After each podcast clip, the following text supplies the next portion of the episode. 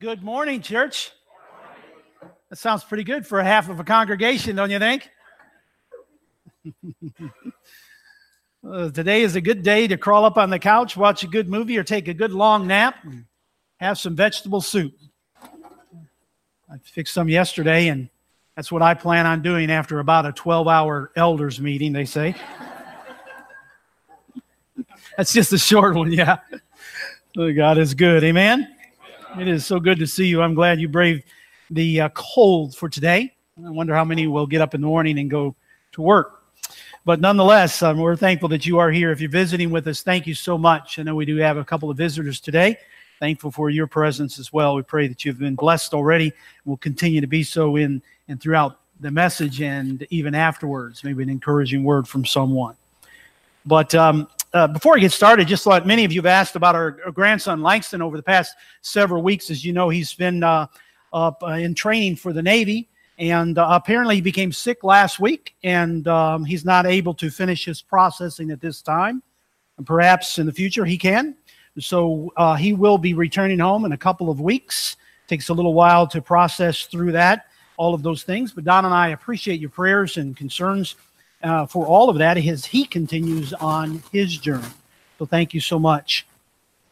But in our journeys together of life, in our journeys together in life, we will find ourselves, uh, no doubt, in struggles at times. We find ourselves in the struggles of the physical nature, the mental aspect of life, and also the spiritual walk, walk of life. I don't know one single person that ever has walked the journey that hasn't had a struggle in, in all of those areas, actually. Uh, perhaps some of you are dealing with that even in your spiritual life right now, or maybe the physical aspect of things in your life as well. Um, so today, what I want to do as we continue our series on this, our journey together, I want us to talk about, if you will, uh, about preparation, not perspiration, but preparation. But there could be some perspiration in all of this as well because there is some things that we need to do in our journey in our walk uh, with God and through that process, God has something prepared for us. Now, in all of this, the question I think comes down to today would be is what are you preparing for in life? What are you preparing for in life? As a Christian, uh, as a minister of the gospel, I'm required to teach the gospel in its simplicity that Jesus saves. Amen. And I'm, I'm, what I try to do in my message is try to get across to those that may not have accepted Jesus Christ as their Lord and Savior is a way for them to see that Jesus saves and offers salvation to them as well. But in the same return as the minister of the gospel, I know that most of the people that I visit with or talk with on an occasion such as this, that you're already a Christian. We're on our journey together.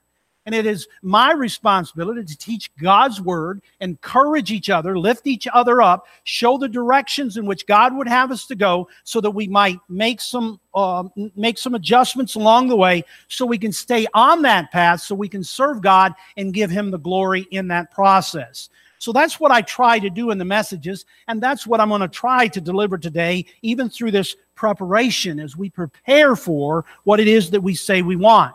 Last week, we discovered on our journey, to begin our journey, we have to decide if you're going to take a trip, where it is that you want to go and why you want to go there. Well, we discovered all of us want to go to heaven when it's all over. Give me an amen. And so, in that process, we want to go to heaven and we want to go there. Why? Is because God is there and it's going to be a perfect place because Christ has prepared it for us. So, the first thing you need to know is that heaven is real and heaven has been prepared for us. And in that process, Jesus made that statement in John chapter 14 In my Father's house are many mansions. If it were not so, I would have told you. But I go to prepare a place for you. And if I go to prepare that place for you, I'll come again and receive you unto myself, that where I am, there you may be also. And the church should say, Amen. There's where our hope lies is that there's something better than this world for us to get to in the end. Amen? Amen. But in that, and having known that, and He's prepared for us, the question is are we preparing for it? We have to prepare ourselves for heaven. Just like we prepare ourselves for everything else in this life, we need to prepare ourselves for heaven as well. Now, What are you preparing for in life? Comes back to that question again. Just about every household in America goes through this ritual, probably Monday through Friday at least, especially if you have children. And some would call it, it is the Are You Ready Yet ritual that we go through. You been there? In the morning, we get up and everything's going okay. And the parent comes back and simply says, Are you ready yet? And it rings throughout the house to all that can hear. And the responses are, Oh, they're amazing, aren't they? Are you ready yet? Not yet. I got to brush my teeth. Well, hurry up. We're going to be late. I'm not finished with my breakfast. You're not finished with your breakfast. I thought you were having a Pop Tart. I hate those kind of Pop Tarts you got. I'm making some oatmeal. You don't have time for oatmeal. You following me along the way? I can't find my shoes. Where are your shoes? If I knew where my shoes were, I'd find them, wouldn't I? Don't get smart with me, kid. They go through as it goes on. I can't find my backpack. Where is your backpack? I don't know where my backpack is. If I knew where it was, I wouldn't. Don't start that again. Homework, homework. I thought you said you didn't have any homework last night. Well, I can't find my backpack, so I can't do my homework, I guess. No, that's no excuse. I can't find my shoes. Where are your shoes? I don't know where I left them. I'm still lost. I don't know. Where's the keys? I don't know where the keys are. Good grief. Let's all get in the car. Where is Susie? I don't know. She's still brushing her teeth. How many teeth does she have? And it goes on, doesn't it? It goes all the way to the van. And he gets in the van, and we're like, hey, okay, finally we got in the van. We park, we back out of the driveway, and what happens then? We're on our way, and someone says, I forgot something and our morning start. Anybody been there? Yeah. For those of us that are grandparents and all our grandkids are away a little bit and we don't have to be around them all the time, we're like, whoo, glad those days are over. When we go to Autumn's with her kids and stuff, it's hilarious in the mornings because that's exactly where I pulled that story from, okay? But it's fun. It's fun to be around. And when they all go out of the house, Donna and I just smile at each other and say, man, God is good. Preparedness being prepared. We have to be prepared for something in our lives and everything in our lives. In fact, I don't think any of us are going to escape uh, uh, being prepared and trying to get ready for something until we leave this old world. Jesus says it is the utmost importance in our life is to be prepared. Did you know that? It is to be ready for something. It is that spiritual, it's that organized spiritually in our spiritual well being, our spiritual life.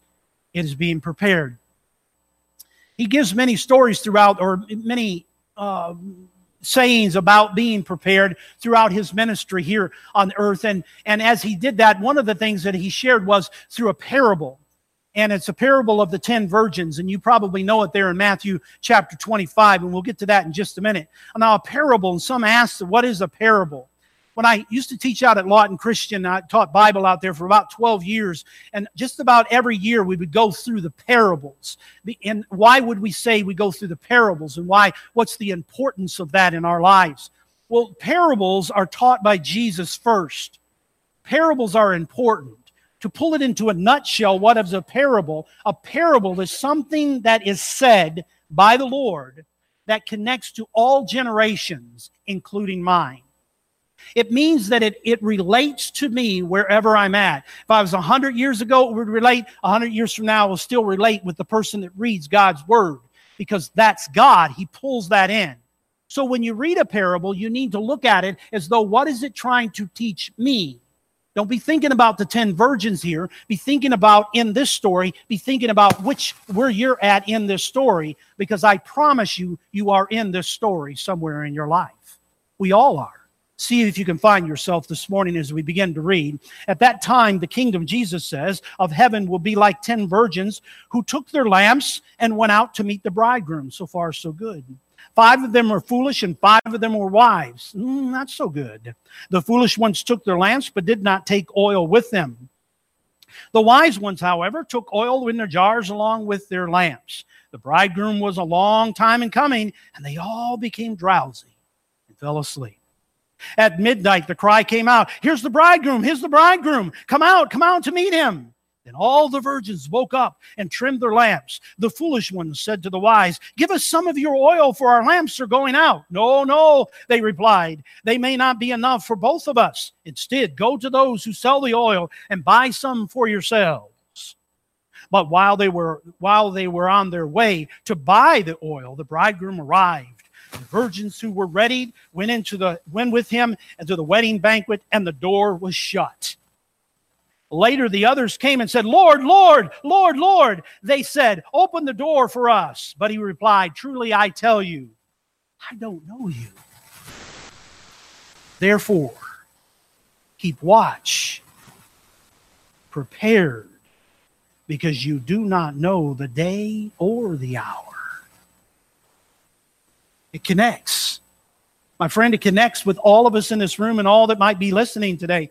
They were all virgins, pure, wonderful. They all took their lamps, wonderful. They all slept while they waited, which is no problem. And they all went forth to meet the bridegroom, praise God. Yet there was one vital, essential thing missing between them. Five of them were wise, and five of them were foolish. Five of them prepared, five of them unprepared.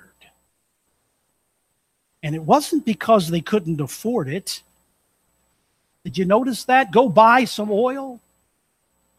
And they went to buy some oil. It wasn't that they couldn't afford it, it was that they just didn't get around to preparing for it. Does that say for us? Well, let me back up just a second and say that. So, when I would talk to the students, I would simply say, in this story, you see three characters. You see Jesus, the bridegroom, and you see the wise and the unwise. And so, in this story, you have to find yourself. You find yourself not as the character of Jesus, since none of us are Jesus, none of us are the bridegroom. So we have to be one or the other, the prepared or the unprepared. The question is, are you prepared? Well, to be prepared, what does that mean to be prepared? Well, to be prepared, you have to set the stage. You first have to make sure that you're on the right track.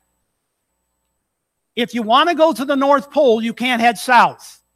So you have to be on the right track before you get to your destination. So those that want to go to heaven have to make sure that we're on the right track first. Because if you're on the wrong track, you can only get to the wrong destination. Are you following me? Okay, very good. That's a few anyway. Now, in this, maybe this will help. The photographer that was sent out to out west to cover the great forest fire out there to take some uh, some pictures and things when he arrived, it was so smoke uh, laden that he couldn't, it hampered all of his shots. And so he called headquarters and asked if they could have a plane ready at the local airport for him so he could fly over and take some photos. And they said, sure, no problem. We'll have one ready for you when you get to the airport.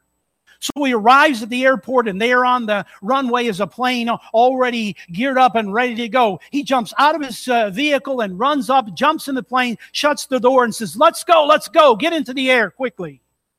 So the pilot swung into, uh, you know, business, if you will, and he gets into the air. And then the photographer simply says, now, what I want you to do is I want you to go to the north side of the fire and I want you to fly over four or five times real low. And the pilot said, Well, why do you want me to do that? He said, Well, I'm a photographer, and that's what photographers do. We take pictures, and I have to get pictures of these. There was a long pause, and the pilot said, You mean you're not the instructor?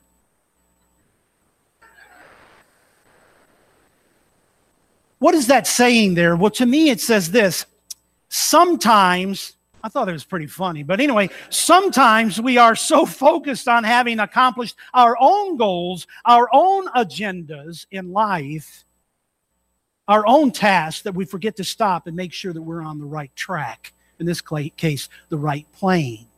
In fact, we forget to get oil for our journey. Do you have oil for your journey? It's a simple question. And you know what? You already know whether you do or not. It means, are you prepared for the journey? Are you prepared? Prepared for the trip.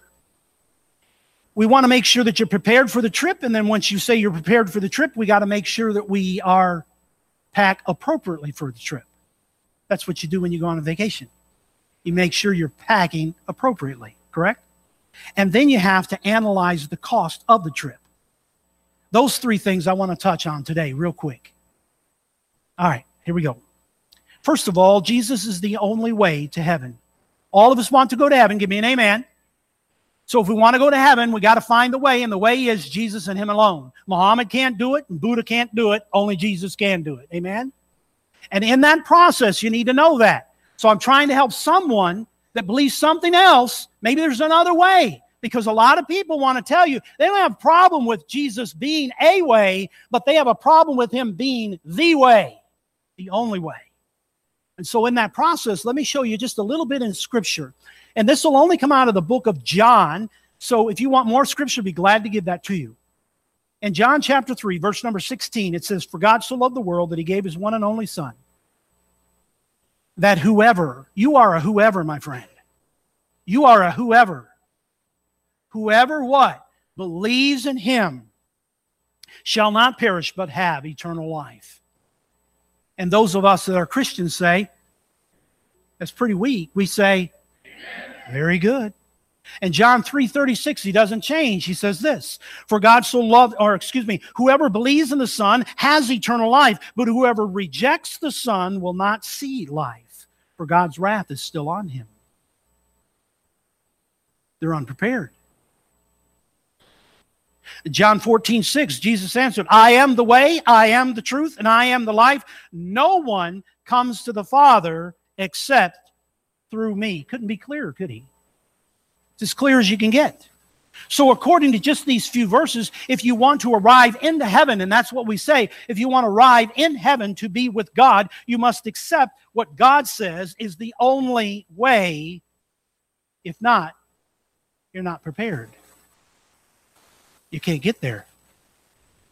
Question Have you prepared yourself by accepting Jesus? I want you to just analyze that just for a second. I know most of us in this room are saying, yeah, yeah, yeah. Could, could you really honestly listen? Have you really prepared yourself by accepting Jesus? And thinking about what it is that He paid for you to have an opportunity to accept Him. If not, when do you plan to do that? But remember the five foolish virgins. They were foolish because they waited too late and their fate was sealed. Couldn't change. Write it down. Unprepared hearts cannot receive what God offers. Can't happen for any of us. Now, if you have done that, give me an amen. He's accepted Jesus. Now, watch. What happens then, what we have to do is we have to know that we have to pack appropriately for our journey. You got to make sure you know what you're taking on a journey. So here we go. What you wear or what you pack is an indication of where you're going. Do you know that? What you wear or what you pack is an indication of where you're going. I can promise you that. If you're going to Mount Everest, you better make sure that you take the right things with you. You can't just throw gym shorts in the suitcase and simply say, I'm going to climb Mount Everest. Well, you might say, Well, I'm going to be the first person to ever climb Mount Everest in my gym shorts. yeah, you're going to be frozen, all right. Yeah, but you ain't climbing Mount Everest. Now, on a day like today, you might want to go to Hawaii. Anybody? Amen. I'm ready to go. Who's buying a ticket? Anybody got their hand up? I didn't think so. I'm putting mine down quick, too. If you want to go to Hawaii, you got to pack appropriately. You know, pack shorts and probably a swimsuit because that's the way it is. But if you're going to go as Christians, we need to know how we need to pack as well. You say, well, what do we need to pack? Well, I want to say this one more time. What you pack or what you wear is an indication of where you are going. What's in your suitcase? You know the commercial? What's in your wallet? you need to ask yourself the question is, what's in your suitcase? What's in your suitcase? You already know that, don't you? You already know what's there. Are there some things in your suitcase right now that you know that shouldn't be there on your way to heaven? You already know that, don't you? Are there some things that you need to put in there that aren't in there that you've just decided, I'm not going to take that on my journey? Think about that just for a minute as we go through this. So, what are we to wear on our journey together? Well, you remember when your mom used to lay out your clothes for the next day? Anybody? Anybody still get that done today? Some of you husbands, you get your clothes laid out by your wife. Now you're wearing this one with this tie. I asked my wife last night, would this tie be all right? She said, well, yes. And it was, uh, well, yes, that, well, anyway, I put it on anyway. Here we go. W- watch this. God not only shows us this is how good God is. This is what you need to understand about our God is a good, good God. And on our journey, He wants to be a good, good God and show Himself off to His children and to the world around them. He's going He wants to show us off to the world around us. And so our God is such a good, good God. He not only shows us the way to heaven, He shows us what we are to wear on our way to heaven. He does? Yes, He does. Let me give you just one verse right here Galatians 3. And I love this verse as you watch this. So in Christ, Galatians chapter 3, for those of you that are just listening, Galatians chapter 3, 26 and 27. The scripture says there, so in Christ Jesus, you are all children of God through faith. Stop. This doesn't change anything that Jesus said in John chapter 3, verse number 16. For you believe, you shall have eternal life. You see it? So we become children through our faith because without faith, you cannot please God. You can't come to God without faith in your life. Give me an amen. Now, watch what happens next. Watch this. It says, For all of you who were baptized, have you been baptized? Think about it. For all of you that were baptized into Christ, have clothed yourself with Christ. What's that saying? That's saying a lot, my friend. So you're going to have to get rid of some things because with Christ, you now have a new wardrobe. Isn't that wonderful? We're clothed with Christ. What does Christ wear? The good things, lovely things, things that are pure and right and noble. All of those good things. That's what Christ is. Give me an amen. And when we clothe ourselves with Christ, that is what we are to be displaying. Oh, look at this coat. Look at this coat of compassion that I have on. Look at this coat of joy that I have on. Look at this coat of just doing and being what God would have me to be. It displays who we're clothed with. A lot of Christians have a problem with that. This is where we get in trouble. Listen, don't pack unnecessary things, they only get in the way of your journey to heaven. All of us are guilty of that, I promise you. I know I have been. This is where we get in trouble in our journey. We reach into our suitcases, if you will. We reach into our suitcases and pull out something that we shouldn't have brought on the trip, or we realize we didn't pack something that we should have packed for the trip. Do you see it? Donna and I left Michigan one time. We were going to Kentucky, and um, we were going down there. I think it was for Christmas. I believe that's right. Well, I, I had to work that day and we come home, man. We're going to just rush, get in the car, throw stuff in, boom, before we had kids, you know? And um, and I Donna was like, "Are you ready yet? Are you ready yet?" No, I'm brushing my teeth. No, I'm just kidding. And um, so so we packed the suitcases the night before. We're all ready. We're all ready. We put them under the bed. And when I get home the next day, I jump into the shower real quick, change my clothes. We get in the car and we drive 500 miles to Kentucky and we get out of the car and we open the trunk. And I said, Where are the suitcases? We didn't pack appropriately. I think that happened to Phil Kennedy one time on a trip. Was that right? Mexico, they lost your luggage. I think that was pretty. You, I'll leave it, that one up to you. You can tell that one. All right.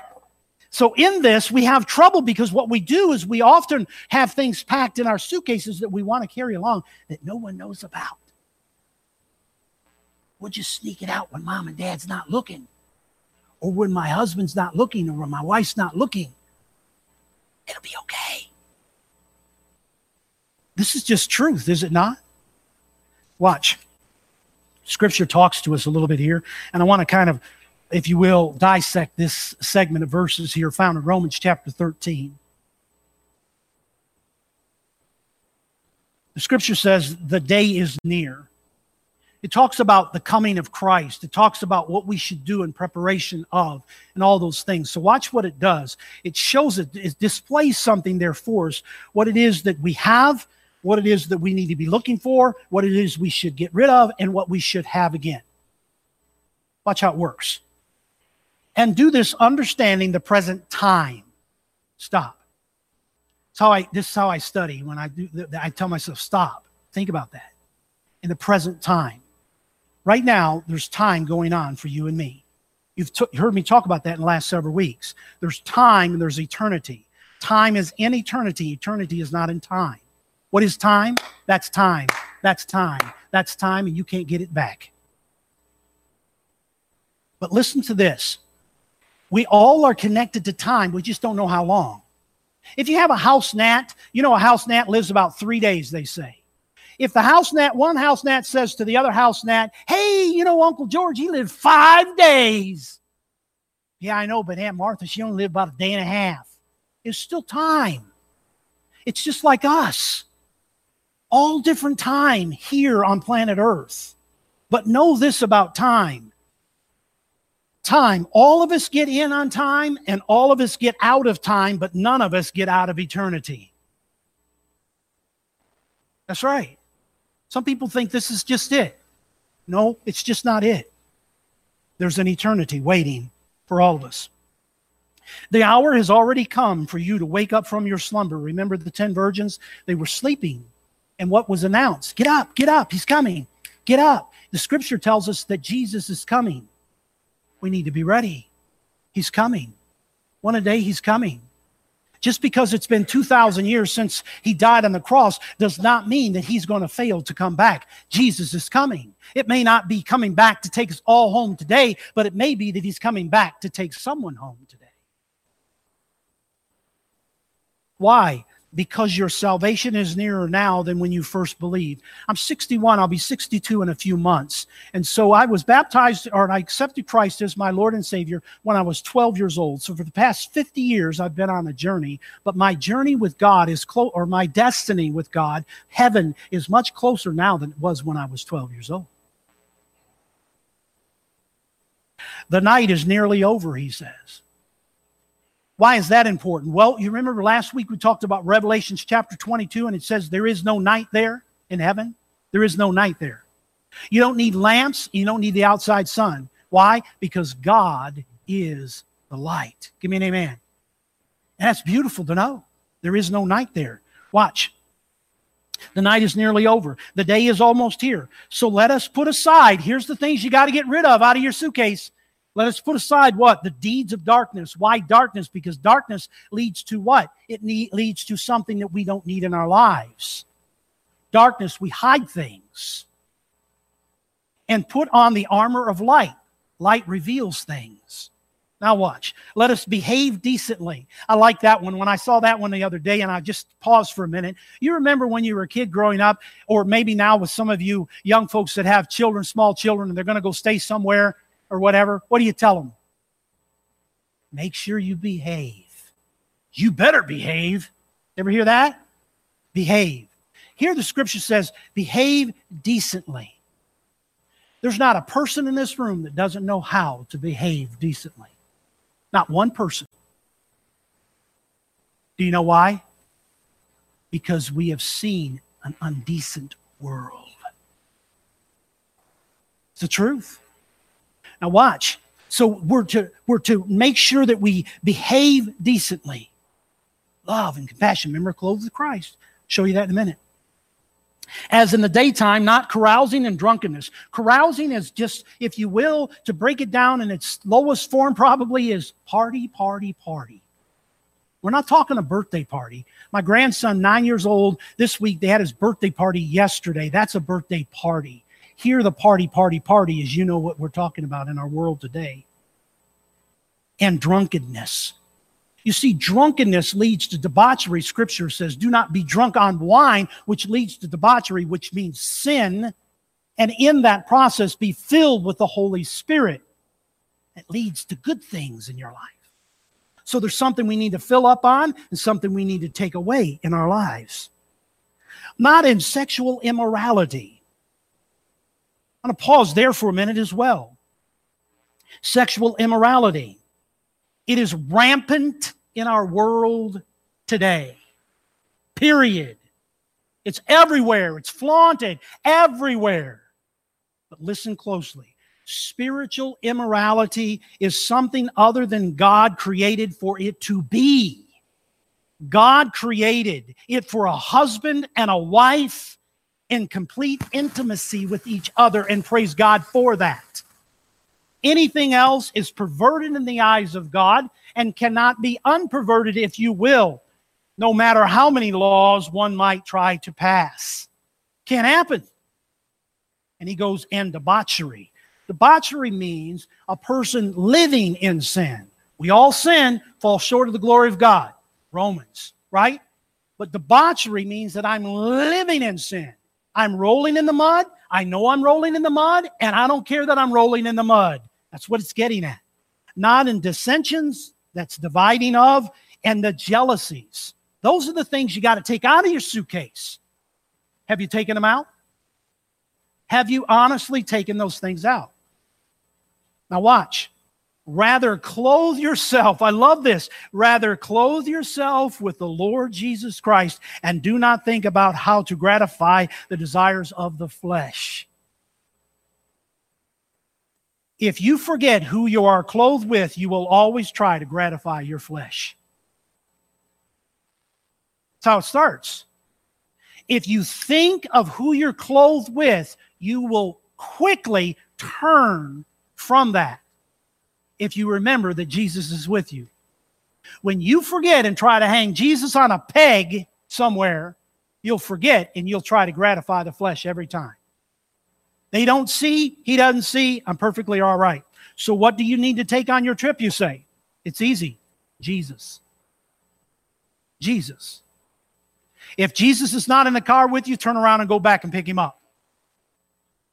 For Jesus is the one that said, Remember, no one comes to the Father except through me. If Jesus isn't with you, your desired destination can never be reached. Can't be done. Can't be done, no matter how good you are. So heaven is real, it's been prepared. He tells us how to get there, what to wear to heaven, and now what the cost is to get to heaven. And this is the one where a lot of people just say, I ain't doing it.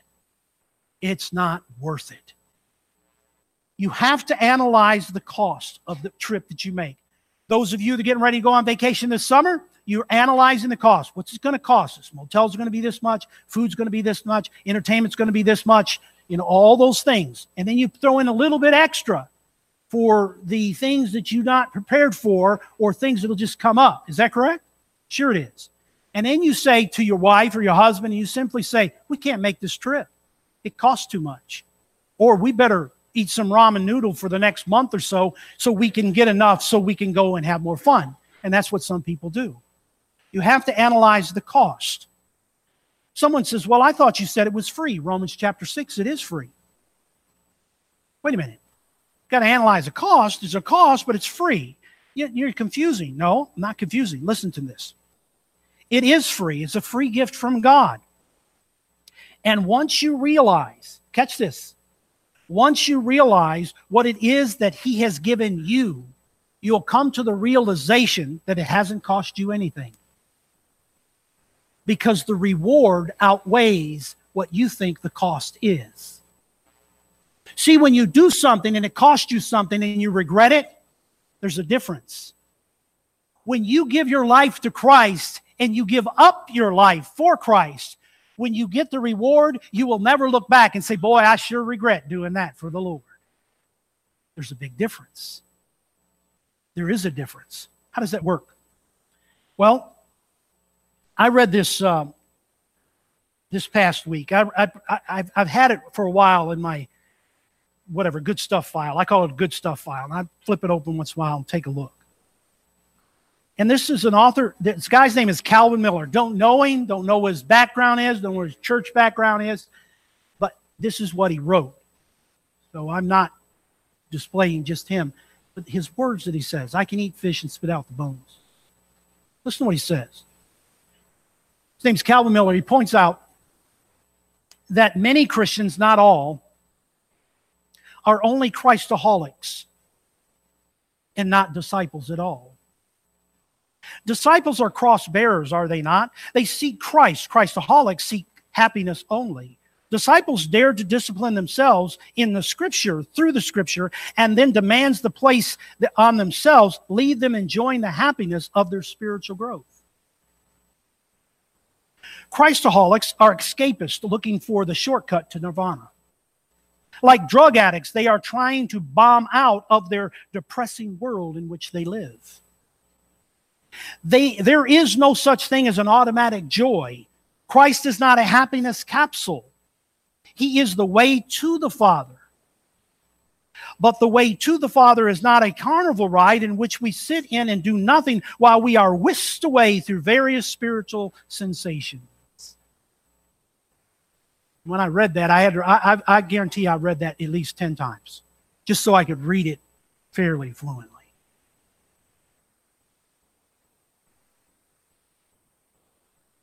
He also made a statement. He said, Jesus has never offered some kind of welfare program. That really caught my attention. I think that's what caught my attention in the whole thing. Jesus has never offered a welfare program. Although the gift of eternal life is free for anyone that chooses to ask, John 3:16, for God so loved the world. The asking requires what? A transferring of ownership. How do we know that? Galatians chapter 2 and Galatians 5. Galatians 2 says what? I have been crucified with Christ, and I no longer live, but Christ lives in me. Give me an amen. There's a price there, is there not? There's a sacrifice, is there not? I have been crucified with Christ. Galatians 5:24. Those who belong to Christ, do you belong to Christ? Give me an amen. Watch, those who belong to Christ, Jesus, have crucified the flesh with its passions and desires. Remember those desires? The desires of the flesh? Remember, we're not to pack them. They were once there. We enjoyed them. Let's just admit it. We enjoyed them. They were good, we thought. But now we have clothed ourselves with Christ. There's a difference. So there is a cost. In this, counting the cost means regu- uh, um, um, recognizing, I should say, recognizing what? Recognizing that there, we have to come to agreement in the terms first. What are the terms? Well, the truth is on your journey, and you need to know this. You don't need to be foolish about this. On our journeys, on your journey, there will be things that you will have to give up. Sorry. No, I'm not. You'll have to give up. Following him may mean that you lose relationships. There are some relationships in people's lives that you need to get rid of because they only pull you down, they never lift you up. Well, I will change them. Listen to me. I hear that a lot in people's lives. You have to be real careful because people will pull you in. Your magnet has to be stronger than. So you be careful in that area. So it might cost relationships. It might cost dreams that you thought were yours. But when you give ownership to Christ, He has plans. Listen, I never planned on being a minister. I promise you that. It was never in anything that we wrote down in high school. And they said, What do you want to do when you grow up? And I said, Oh, I want to be a minister. No, I didn't. And nobody in class would have ever dreamed that for Harley either. My dreams were what? To be a professional baseball player. When I was scouted by Cincinnati, I thought, wow, my dream's about to come true. But I got married. And I realized I had something else. God had something else for me to do. And then through that process of all those journeys that God took me on and never could find contentment working at Ford's or working for the post office or being in the military or or building houses and and and just just working, if you will and building a new home and all of that. Could not find peace, could not find that. So my dream was given up when I'm driving this lawnmower. This uh, I'm mowing my lawn. I got this three acres of land and I'm mowing this lawn or whatever, and, and I'm just bawling. I'm just crying. And, and, and it's just our new home, and we're, we're well on our way. And those rolls were just like this in that grass. And I wept because I knew that God didn't want me where I was at. There was a cost. So we were like the Beverly Hillbillies. We loaded up everything and moved to Texas. Abraham left most all of his family and his homeland. In Genesis chapter 12, in his calling, it says, The Lord had said to Abram, Go from your country, leave it. Go from your people, leave it. Go from your father's household, leave it, to the land that I will show you. And we know what happened for Abraham, and we'll talk about on our journey. What happened? He became the father of faith. Praise God. You must be willing to leave where you are if you want to go on the journey with Jesus. You have to be ready. I promise you, you cannot follow Jesus without leaving something behind. You can't do it. Can't be done. Let me show you why. Destinations are never arrived at without something being left behind. If you are not willing to leave your sins at the foot of the cross, you will carry them with you not only on your journey in time, but also into eternity. Think about that. However, if you are willing to leave your sin at the feet of Jesus, all blessings that God has for you and me on our journey together, all of those can be found and rewards come through those in our lives. Enjoyment comes on our journey in time if we're willing to leave something behind. And ultimately, the reward will be heaven because when we arrive, we will be clothed with Jesus. God is not going to deny Jesus getting in. And when we are clothed with Jesus, he says, Welcome in, my son. Welcome in. Not because of what you have done, but because you accepted what my son has done for you. And you prepared yourself by clothing yourself with none other than Jesus and his blood. Give me an amen. You are, are you, I should say, I put here, are you and have you clothed yourself with Jesus the Christ?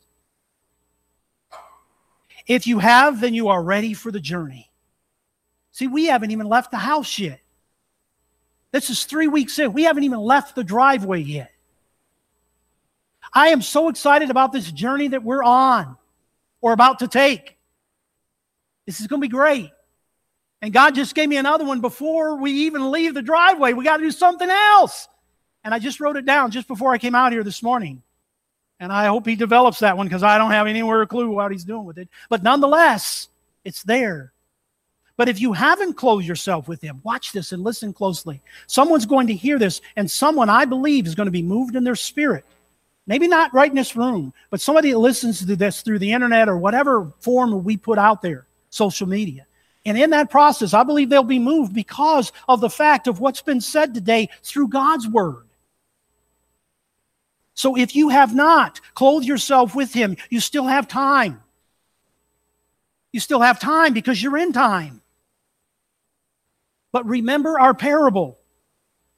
Prepared people get in, unprepared people miss the banquet that Christ has prepared for them. Oh, my friend, don't miss what has been prepared for you because you haven't prepared for it. Prepare to meet thy God. Are you ready? Are you ready for the journey? Somebody's saying, oh, come on, let's talk about something else. No, this is what we're on, this journey. And the great thing is, if you look down there at the bottom, you see that Joshua 1 9, the Lord your God will be with you wherever you go. Amen? Amen. Whatever your need is today, maybe it's a prayer request, maybe it's a uh, whatever that is, we stand ready to help you at this time.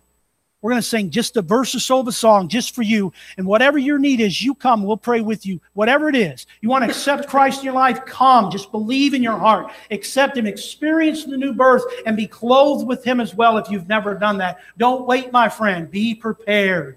Be prepared is our request and God's request as well. God bless you. Come us together. We stand and sing.